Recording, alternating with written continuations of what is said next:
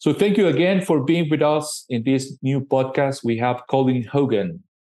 He's the managing Hello. director of Demo Duck, uh, video agency company. Uh, he's in Chicago right now. Um, I think um, he has a lot of things that talk to us about this business of uh, marketing and video production.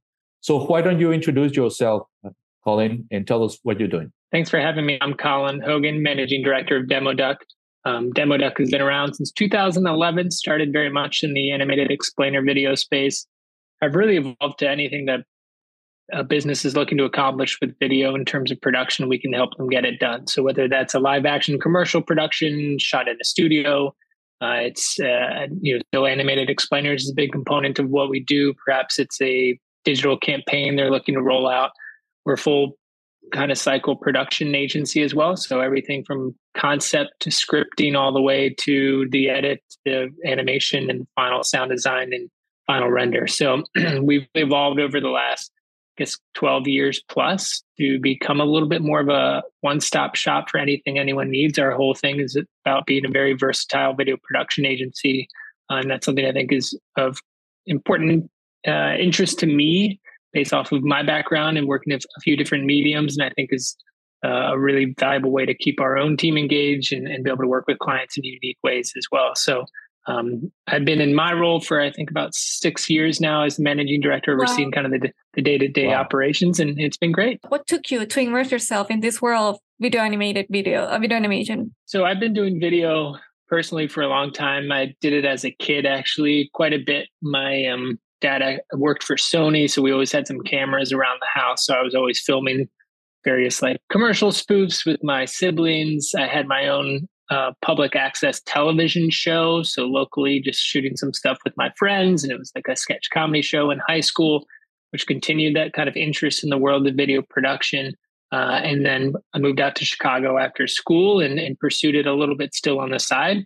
Uh, but I got lucky when I joined Demo Duck. There was about five people, so they're looking for a marketing manager. So I had a little bit of experience in video, a little bit of experience in copywriting, um, so I came in to help with sort of the marketing efforts, did some scripting on the side. The scripting involved into a little bit more of like a creative lead type of position where it helping drive the concepts on the front end, but also make sure that the creative was being held from concept all the way to execution.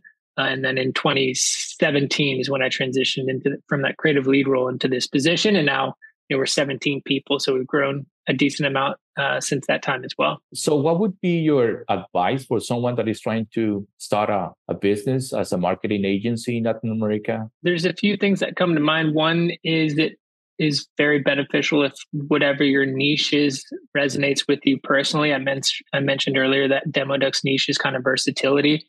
I've always prided myself on being someone that knows um, at least a little ab- about a lot of things, but that versatility is helpful because if you create a good client experience, they're going to continue to come to you for different types of projects, or at least see if you're interested in having the versatility to be able to execute on a lot of different styles is important. So again, that's just kind of my own personal interest. So having Demo Duck evolve to be a very versatile agency was something of importance to me. So for, for people that are starting out, whatever the niches of your agency, whatever your service offerings are, you have to be able to have the ability to find some passion in those because if not, it's going to be pretty apparent and perceived probably quickly from your clients that you're not kind of fully into it.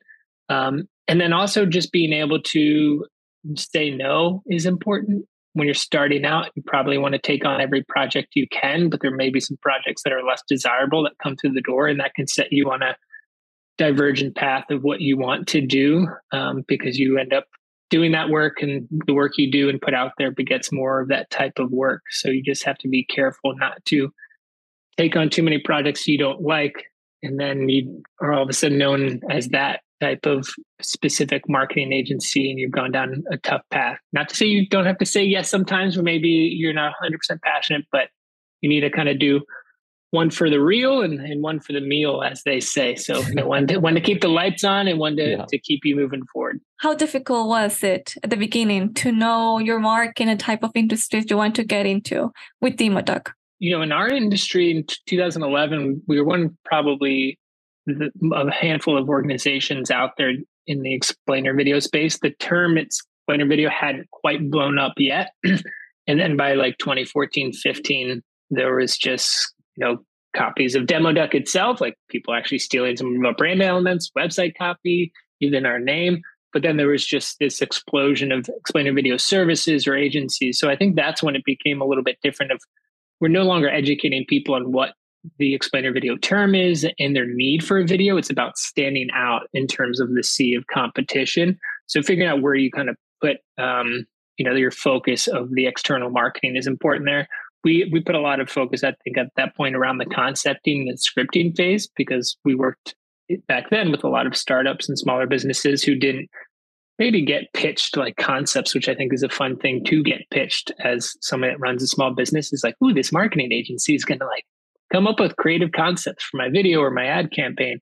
But i think that's where we put a lot of our focus. That's evolved over time with us leaning more into the versatility component but it it definitely we saw the competition or what we would perceive as competition evolve over time from trying to educate people on what video is and we're competing with other kind of uh, marketing techniques versus everyone feeling like maybe they need to do video. It was more kind of direct competition in the video production world and specifically the explainer video world. You talked about live action. I mean there's a lot of companies not a lot but there are very good companies that work in live action and they do a pretty good job. Some of them even are moving towards Unreal Engine and trying to use that software.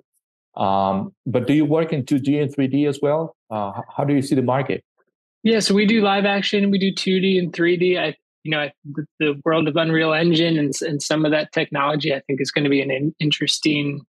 Um, I wouldn't say necessarily a challenge, but change in the future. I think it's going to be ultimately the way I would break it down is like, are you painting or are, you sculpting? And people that can do both, I think, will benefit from a painter's perspective. You have like a blank canvas, and then you have some paint, and you got to figure out how it all kind of goes together. But a sculpting usually have a little bit of clay, and it's about molding it. So some of these technologies, like Unreal Engine, I think, will be more of, for the sculptors of the world who just need to get some clay, and then they can get their hands around it. And perhaps some of these technologies are providing that clay, and then you're going to make it raise the level of creativity, customize it to the specific project at hand, make sure it's engaging. It'll be interesting to see how maybe painters start to become more sculptors. And um, again, I think we pride ourselves on being able to do both uh, paint and sculpt. And I think that also gives us that versatility and style where we can do 2D, we can do 3D. We're gaining more knowledge in, in some of these new technologies coming out. And then live action is my background. So that's something that as I moved into my position now, I wanted to make more of a an offering for demo duck. But we still see a wide range of, of requests for different types. It's it really comes down to I think the brand of the company we're working for, with or the product that we're trying to help them discuss or topic to discuss and what makes the most sense for that specific project. Because we have clients that we do animation for we've done live action for and we shoot testimonials for. Um, so it can be you know multiple styles across the same same um, same client uh, at, where it's going to be in the future tough. I mean, I, th- I think there'll be. I, I, I think think you can make a case against and for both, um, but I do think there will be more like flashy animation and less of the maybe corporate feeling like corporate Memphis type of characters and you know more like that's kind of more sizzle and less stakes and content will be important but these technologies can spout out content that is maybe pretty close so how can you make it how can you create that feeling which is still uh, at least as of today in the next few weeks uh, something that i don't think's replicated with some of these technologies yet that that ability to conjure that feeling. Maybe the the character stuff will move more into the cel animation side of things which i think it's already sort of made that movement and more custom sort of you know frame by frame animation with some of the characters because of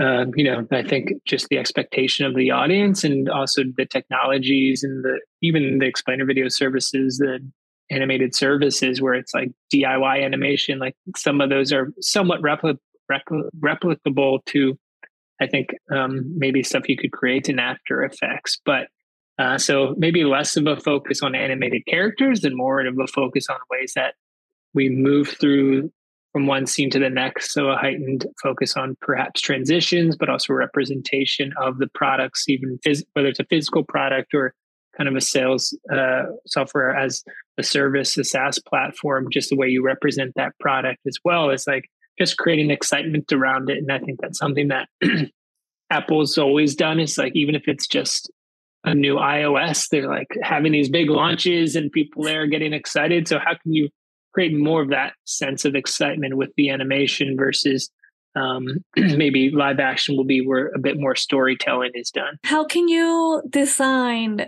an internal service talking about these animation videos that clients would like to buy as competitive with these competitive prices in the market? I think that's a great question. I, I mean, this is for for me, it's always finding the right balance in terms of client service, and my approach is generally trying to understand if somebody wants to be involved in the process from a client's perspective versus somebody that doesn't because everyone has a little bit different motivation. We have clients that want to come, they want to be as involved as they can throughout the process, and others are coming to us because the last folks they worked with, who were somebody they worked with at a different company, they felt like they had to spend a lot of time holding that agency's hand and they don't want that anymore. So once you figure that out, I think you can tailor your process accordingly. but it's definitely being mindful of you don't want either way too many touch points. You want people involved in the right way where they feel like the project's moving forward. I think same thing, even if they're not heavily involved, you got to give them some some uh, proof of progress throughout the process. Mm-hmm. Yeah, so I think the biggest thing is just having momentum carry throughout that project and looping in the, the client in the proper way so that they're like, oh, this is moving forward and I feel good about the way that it's moving forward, whether you're sending them a weekly email or it's a monthly update of how the project is progressing. But momentum, everyone on the project, whether it's a client, the creatives, everybody wants to feel like we're moving forward and we're not just stuck moving in circles. The pricing component, I think, is always difficult. So for businesses starting out, that can definitely be the, the probably largest question of yeah. even if even if you're a single single freelancer okay what is my day rate what's my hourly rate what do i charge here i think it depends on you know the market you're in, both in terms of the the animation types you do if it's a animation agency, but also like geographically where you're located is an important factor. Uh, and then figuring out what the budgets are of your clients, which as you have people come through, that can always be a bit of an impasse as they don't want to tell you the budget. You don't want to necessarily undercut what they have as a budget, but ultimately someone's got to say a number. So I, you know, I, I think it's a little bit of internal research that you've got to do to figure out where where you fit within the market and then uh, I, I, don't like keeping things too um, unknown. So at some point, you got to say the number, even if the client is, of, of what your number is. And if it's helpful, give them, back it out. Let them know how you came to that figure. Is it based off of an hours estimate? Is it based off of a mix of hours and external costs if you need to bring another freelancers, a hire a voiceover artist and stuff like that? So I think that transparency into how the cost is sort of spread out across the project is is helpful. No matter what no matter where you land on the pricing scale because you may be very high to some people and very low to others but once you they can sort of see the work or if you show your work they're like oh well, I guess all of this makes sense. Do you have a Demo Duck, a plan to change something in the future? Are you planning to go forward with the the same stuff you're doing right now, or do you want to transform to something else? Do you have any plans? Yeah, that's a good question and something that we've been talking internally every year. We try to do a, an offsite meeting where we talk about where the company's at now and, and, have an open roundtable discussion with the whole team of where do we want to go in the future. I think our big focus right now is continuing to try to lean into the versatility side of things for us, but also we've gotten some really cool projects that are maybe more on the entertainment side, some like title sequence type of projects that are really exciting for us to work on. And I think they create um, a, the opportunity for our team to learn about some new production styles. Typically, if it's a, uh, a, a more of a standard like corporate video production, there's a script and we're creating a storyboard and it's pretty easy to you know one to one here's the script line. Here's some visuals that could work for that but when you just have a title sequence and it's just a music track and like like a music video essentially like really how do you rein it in? How do you accomplish some of the goals of the video? And how do you tell a story when there's nothing? There's it's just here's you know here's the whole episode or here's the whole movie and we want to create the title sequence that maybe ties into some of these themes. So I think we're going to be looking to continue to bring on a, a, versatile range of pro- projects and have some that are maybe more on that kind of narrative storytelling, entertainment side of things. Hopefully, come in with under the umbrella, but also evolving how we work with clients. As I mentioned earlier, not every client necessarily maybe wants uh, to be involved every step of the progress. They're looking for someone that that can really trust that they can lean on and and they can have maybe an accelerated path of reaching out to demo duck and getting a, a final video that looks amazing by you know uh, the end of the project. So we're trying to figure out different ways and different service offerings that maybe we could package up and communicate to clients so that they know kind of what the expectations are and how it might differ from our typical offering. So a few of those things are in the works right now but we'll be rolling them out throughout the rest of the year and continuing to kind of see what we can get in terms of different projects as well. Do you think it's something that young people or young startup enterprises here in Latin America they can begin with as a living or is very unstable? I think there's the ability to get into this world for sure. I think especially as we see some clients who maybe the the animation need isn't as complex as what we'd be looking to do or the engagement size isn't as big as we want. Um, and I think they still need someone who can create those animations, even if they are a little bit more simple, although they can still be really beautiful animations. It's just the complexity perhaps isn't there. Um, so I think it's not a, a, very prevalent skill, though it can be if you're in the industry, feel like everyone does animation. But the average person, I think, and the average business owner doesn't have a, a niece or nephew who does animation that they can turn to. They probably have like a relative that they can turn to to shoot a testimonial with their iPhone.